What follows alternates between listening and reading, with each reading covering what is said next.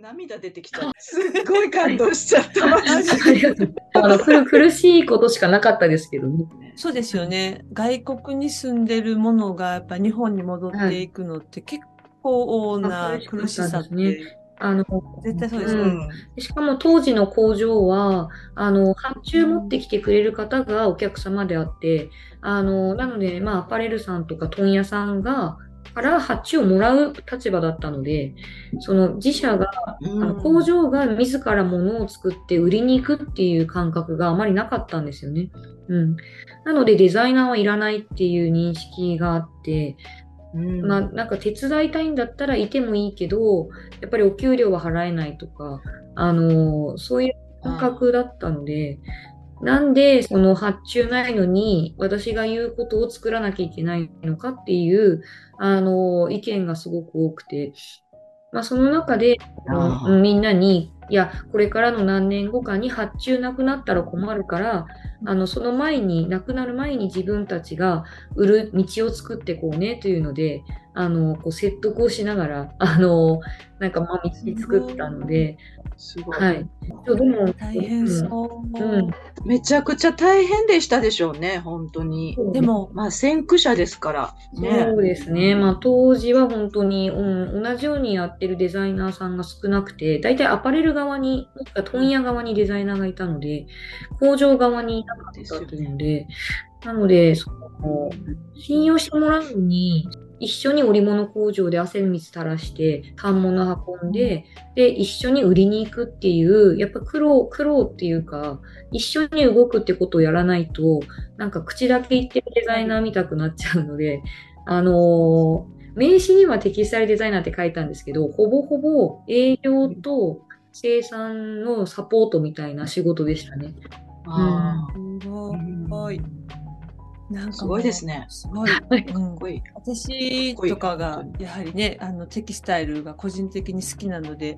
ね、こう見見に行かせていただいた時でも、うん、なんか皆さん今でこそやはりね、うん、自社ブランドを作ろうとか、うん、そういう方向性になってますけど、やっぱりあの産地によってあ昔非常にあの豊かだったんだろうなっていうエリアとかあるじゃないですか。でそうするとやっぱりあのその今言われたような感じっていうのは、やっぱりいろんなところで感じるので、うん、さぞかし大変だっただろうなと。ます。ね。すごいな、うん、本当に。でもそうやって言ってくださったその先生もまた素晴らしい、ね、ゲストがすごいですね。の方ですね。そうですね。やっぱりそれがなければ、なんか帰ってこなかったかもしれないし、でも、うんうん、私の母校である多摩美術大学の、まあ、名誉教授の方がやっぱり同じようにあのせっかくやっぱり、まあ、海外で学んだからあの役目がある意義ある仕事に就いてほしいというので、まあ、実は産地での仕事もすぐできなかったんですよ。あのお断りお断りで やりません。お断りで なんですけどなるほどあのでもあのその名誉教授があの意義あることだからくじけずに訪問して頑張りなさいというので、まあ、その就職活動をたすなんかサポートしてくれた資金的にサポートしてくれたんですよ。あの個人的的な資金で、すごい、はい、私が北海道に帰ったんで、やっぱり東京に出てきて就職活動とか産地に行ったりする、やっぱり出張経費が必要で、でも、あの、まあ、ロンドンから帰ってきた時に、ほぼほぼ一問、一問なしみたいな状態で帰ってきたので、まあ、やっぱりお金のためだったらすぐ就職しなきゃいけなかったんですけど、まあ、その名誉教授が、お金のためだけに就職じゃなくて、あの、今後やっぱり日本に役に立つ、あの、内容に頑張れるようにということで、あの、資金的サポートを6ヶ月ぐらいしてくださって、あの、それでまあ、すごい、また泣ける、これ。なんかいろんな人の善意のなんか、あの、バトンパスみたいな形で、うん、あの、でも、つながった。やはりそれは、かなこさんがね、あの、才能があって、皆さんも、こう、なんていうの？大事に育てていかないと、ね、やばいっていうのを皆さんも思われたので、しっかりこう守って育てようって言ってたんでしょうね。そうです。すごい。本当に。すごい。で、実際ね、あの、ウェブサイトを拝見してても、いろんなブランドを、はい、っていうか、まあ、あの、プロジェクトをなさっておられて、で、それぞれの、その地場産業さんと手を組んで、例えば、その繊維工場で製品になりきれなかった布切れを使った、えー、お洋服であったりとか、それからその刺繍工場で余っちゃった、あの、糸に新たな糸を組み合わせてアクセサリーを作るとか、うん、なんか全てそういう、うね、なんていうのかな、梶原さんの、うん、フィロソフィーをどどのプロジェクトに関しても感じることができるので、はい、本当に梶原デザインスタジオだから、こう、できるものなんだろうなというふうに感じました。うん、そういう商品がとても多くて魅力的だなと思いました。感動いや、でも本当に、ね、そのサになる前から、実はずっとやっていて、でなんでかっていうと、やっぱり工場さんのために、あの道を作ろうと思ってたから、あの工場さんのお邪魔にならないようにっていう気持ちは大きくてあのだからなんか新たに物を買うと経費もかかるしやっぱり残ってるものを組み合わせて魅力的なものにするというのが一番働いてる人たちにとってありがたいことでもあるので、うん、なんかそういうことをコツコツやったらそうですよねアップサイクルっていう言葉が。なんか主婦でもね、うん、余った野菜ばっかり使ってちょっともっと美味しいもの作ろうやないのっていう、そういう感じと、ね、ちょっと化するところもありますよね。はい。うん、はい、そっか、素晴らしいな。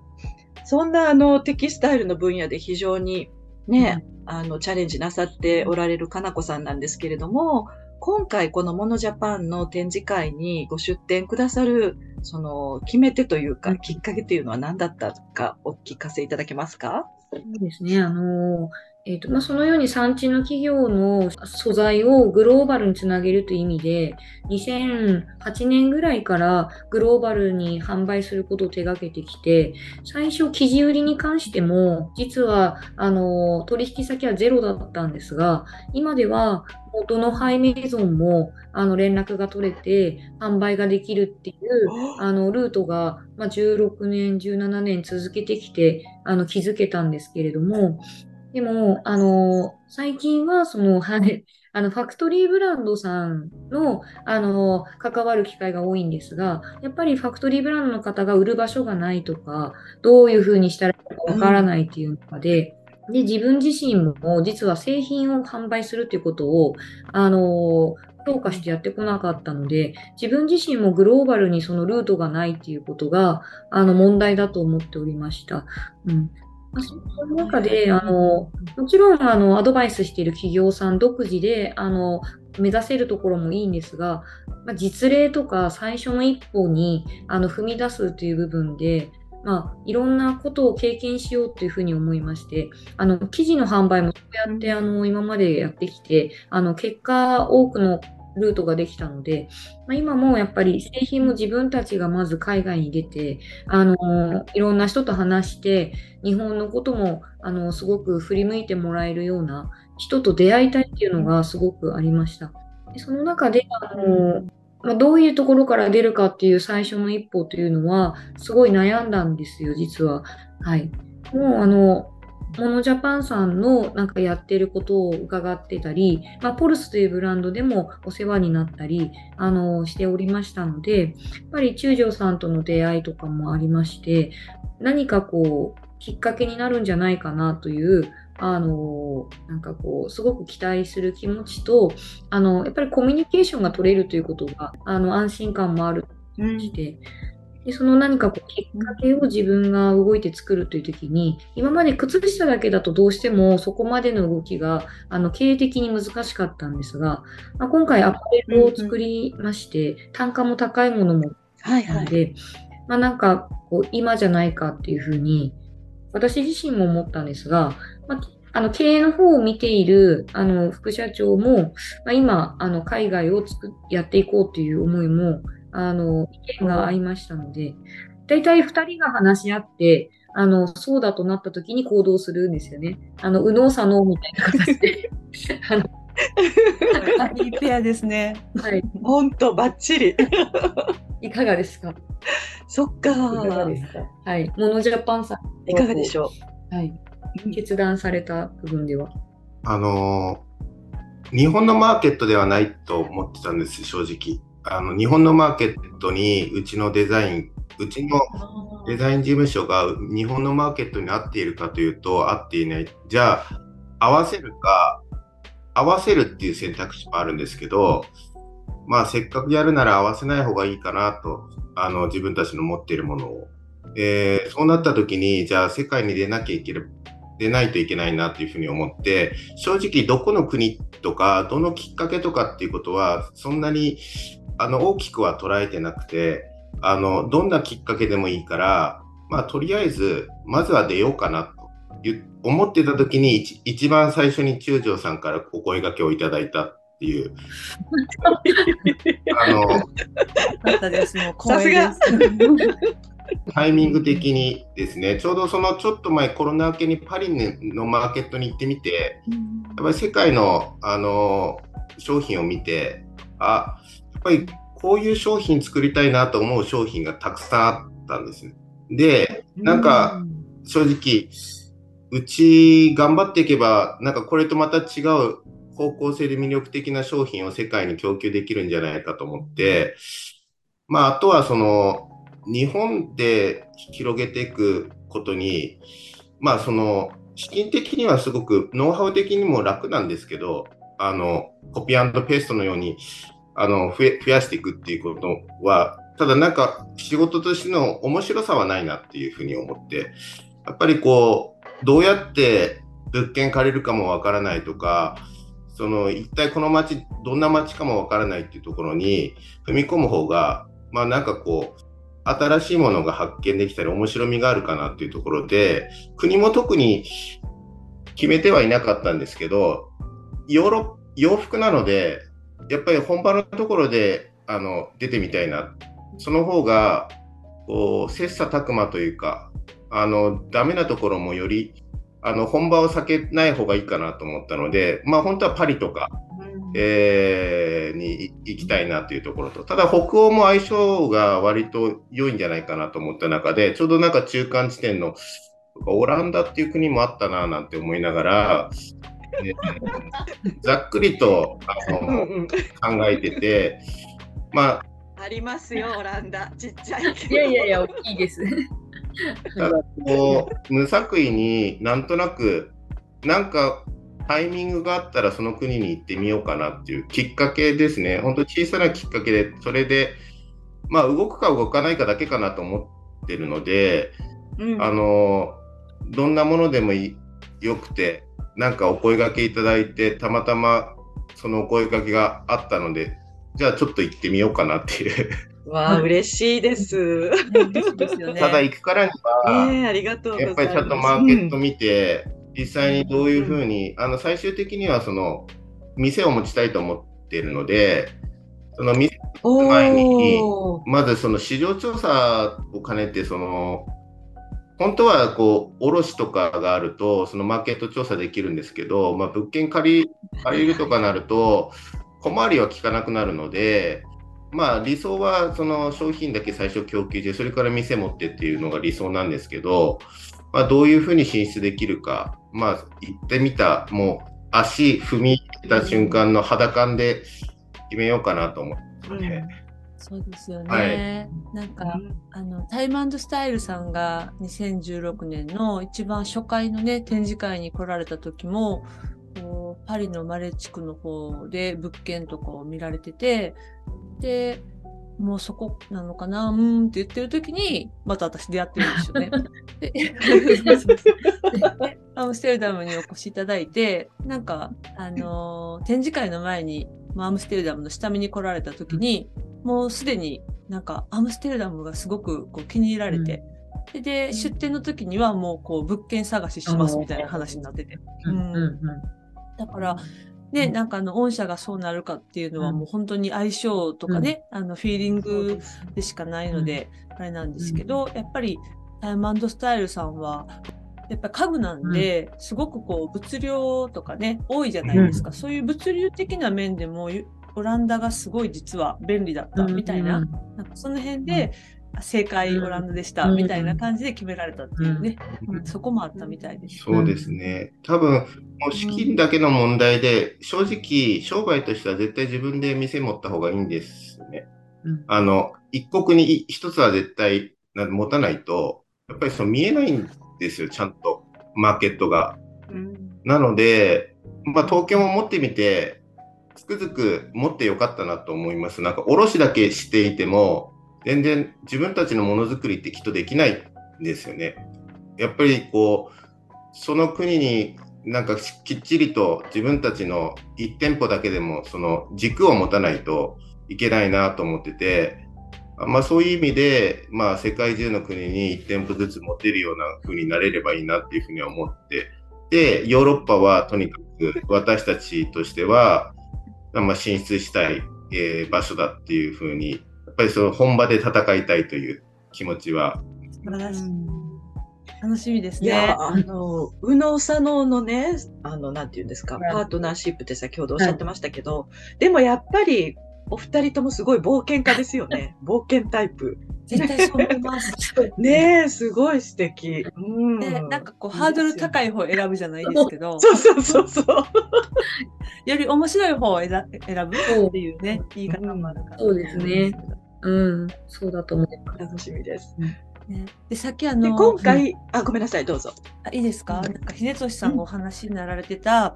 あの自分たちの服を見た時にこう国内なのか海外なのかっていうのでやっぱ国内じゃないよなって思ったっていうのは、まあ、国内でもね、うん、ファンの方は当然もたくさんおられると思うんですけどやっぱり海外に自分たちの服がある景色の方が合うのかなっていうのは私もすごい同感だなと思ってて、うん、うん、だからあのそれをこうちゃんと言語化されてなんかすごくしっくりきました。うん、うん。素晴らしい。今回、そのご出店いただくときには、お持ちくださるのは、その、ですから今アパレルっていうこともおっしゃいましたから、うん、アパレルと、それから靴下と、はいっていう形になりますか、ね、そうですね。あの、ドッグウェアも始めてるんですけれども、あそうだそうだ。うん、でも、ちょっとブレるかもしれないから、まあ、靴下とアパレルに注力するかもしれません。うん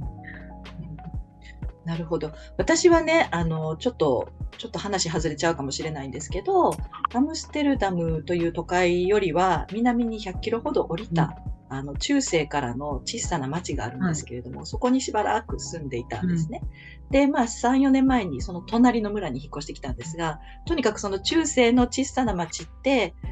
なんていうのかな、比較的個性的でおしゃれな小さなショップ、うん。いろんな、あの、どの町に行ってもあるようなタイプの店じゃないお店が比較的多くて、こう散策するのがとても楽しい、素敵なところだったんですよ。ところが、オランダ人って結構何か出店しても、ね、3、4ヶ月ぐらいで、こう、売り上げが立たなかったら、さっと畳む癖があるというか、できたと思ったらすぐなくなるって、その回転がすごく早いんですね。で、その時に、やっぱりそのドッグウェアのすっごいおしゃれなお店が一点できまして、で、うわ私的には結構驚いたんです。オランダ人ってこういうドッグウェア着せてたっけかなっていう印象が最初にあって、で、まあ中に入っていっても、ものすごく、もまずお高いですし、何かとおしゃれだし、で、入ってくるタイプの人も大体決まったようなタイプのオランダ人の方々で、でもね、7ヶ月ぐらいで閉まりました。はあ、あっという間に。そう。うん、そうですね。だから、なんやなんやこれっつって入ってくる人は多いんですけど、あこういうお店かって分かると、もうあとはなかなか人が入ってこなくて、あっという間に撤退されていっちゃいました。じゃあこうだから多分店舗経営って本当にいろいろなね、うん、あの商品を売る以外の要素を入れていかないと結構難しいですよね。だから飽き飽きさせないこうね MD 力というか回転力というかね、うん。うんうんうん、なんか置いてるだけじゃダメだっていうのもあると思います。そうですね。だから、まあ、しっかりオランダの、まあ、いろんなあのキャラクターを掴んで見てからの多分動きになると思いますけれども、うん、はい、うん、そうですね。楽しみですね。なんか私たちとしてはそのまず、まあ、雰囲気は言って掴んだり市場調査したら雰囲気はつかめるかなと思ってるんですけど、私としては具体的にその、オランダで物件を借りるんだとしたら、どういうところでどういう仕組みで、どういうようなお金が発生して、えー、どういう維持費がかかってくるかっていうか、はい、具体的なことをなんか調べたいなと思ってるんです、私としては。そうですね。で、うんうん、それできちっとそのやっていけるのかどうかっていうことを、まあ、あの、リサーチしたいなっていうふうに思ってまして、うん、あの、全然日本だったら想像つくんですけど、海外、何が日本と一緒で何が違うのかもよく分かってないっていうのがありまして、そういった部分で、まあちょっと、なんかした情報があれば、うん、それをベースに、ね、さらに構築していこうかなとは思ってるんですが。そうですよね。あの、街によってもキャラクターってオランダはすごく違うんですよね。うん、なんですけど、やっぱりその、さっきスニさんがお話しされてたような、田舎の地方都市にあるセレクトショップで、やっぱ高額な商品しか扱われてないお店っていうので、長く続けられてる方もいるので、うん、なんか、いろいろ選択でね、あのこう、なんていうの、こういうケースもあります。うん、で、ここはどれぐらいの家賃間の土地で、みたいなね、その辺のお話は、なんか、うん、うん、できるのかなと思って、ね、こういう話もオランダに来られた時にしましょうね。本当だ。はい。はいで、多分、あの、梶原さんが、あの、お喜びになりそうなね、うん、ミュージアムが、美術館が一つ、あの南の方に、ティルブルグっていう街があるんですけれども、うん、そこにテキスタイルミュージアムっていうのがありまして、はい、そこはすごく面白いところですよ。はい、もしお時間があれば、そうですね。はい、ぜひもう、出してみてくださいませ。はい。はい。それではもうなんやかんや言うて1時間も経ってしまいました。すみません。長くなってしまいましたけれども、あと何か、なんでしょう。もしリスナーの方々にお伝えしたい何かがあれば、お聞きしておこうかしら。あと、中条さんから何かありますか、うん、他に。そうですね。私はもう出店に関してとかはね、うん、あの、うん、話されたような内容かと思うんですけど、まあ、あの、オランダの方々って、もともとその洋服にそこまでお金使わないというとか、なんか一般的にケチであるみたいなね、そういう話が多いじゃないですか。なので、あのー、ね、うん、そういう意味でこうオランダでいいのみたいな話もあるかと思うんですけど、うん、とはいえ、やっぱりしっかりいいものを着られる層っていうのもおられますし、うん、アムステルダムなんかは結構年々ね、あの外国からの方がね多く住まれる土地になってきていて、うん、やっぱお金持ちの方が以前より多く住まれるようになっているっていうのもあるので、うん、でそのあたりがあるかと思いますし。うんうんそうですね。まあ、東京の中目黒の呼吸にもオランダからのあの観光客の方来てくれて、あの、えー、はい、はい、を購入してくださってますね。モノジャパンさんのこと知ってましたよ。えー、おすごい。なんか、あの、今度行くんですって知ってますか、って言ったら知ってるって言ってました。あ、すごい。すごい。そうですね。私自身はあのロンドンに住んでたので、なんかロンドンの土地勘とか、うん、なんかマーケットは、こう、なんかこう、感覚的にわかる部分があって、あとパリは長年毎毎年行って仕事してるので、パリもわかる部分があるので、うん、まあ、そのパリとロンドンっていう知見がある部分じゃない、あの、オランダに挑戦するというのも、その、まあでも、まあ、01だと思っていて、あの、9月に伺った時に、あの、やっぱり現場を見て、まあ、どういうふうに感じられるかとか、歩いてる人を見てどう感じるかとか、まあ、そういうのも見ていこうとは思ってます。うん、そうですね。いや、またぜひその時の印象とかね、お聞かせいただけるチャンスがあったら嬉しいなと思います。ね、いろんな都市と比べて、やっぱりオランダのキャラクターあの、マムシェルダムについて、うん、しっかり見ていくと思ってますので、うん、また相談もできるかなと思います。させていただければ。そうですね。はい、楽しみです。うん、はい。いやお越しいただけるの楽しみにしております。ありがとうございます。ではですね、えっ、ー、と、梶原デザインスタジオさんの、えー、ウェブサイトはこちらのポッドキャスト概要欄に貼っておきますので、ぜひ、えー、ご覧ください。また、モノジャパンのウェブサイトも記載しておりますので、出店など、モノジャパンへのお問い合わせは、info.monojapan.nl までお願いいたします。また、番組の感想や質問などは概要欄のメールアドレス、モノジャパンラジオアットマーク gmail.com までお気軽にお寄せくださると嬉しいです。それでは、えー、梶原かな子さん、秀俊さん、本日は長時間にわたり、くさんのお話をいただき、本当にありがとうございました。ありがとうございました。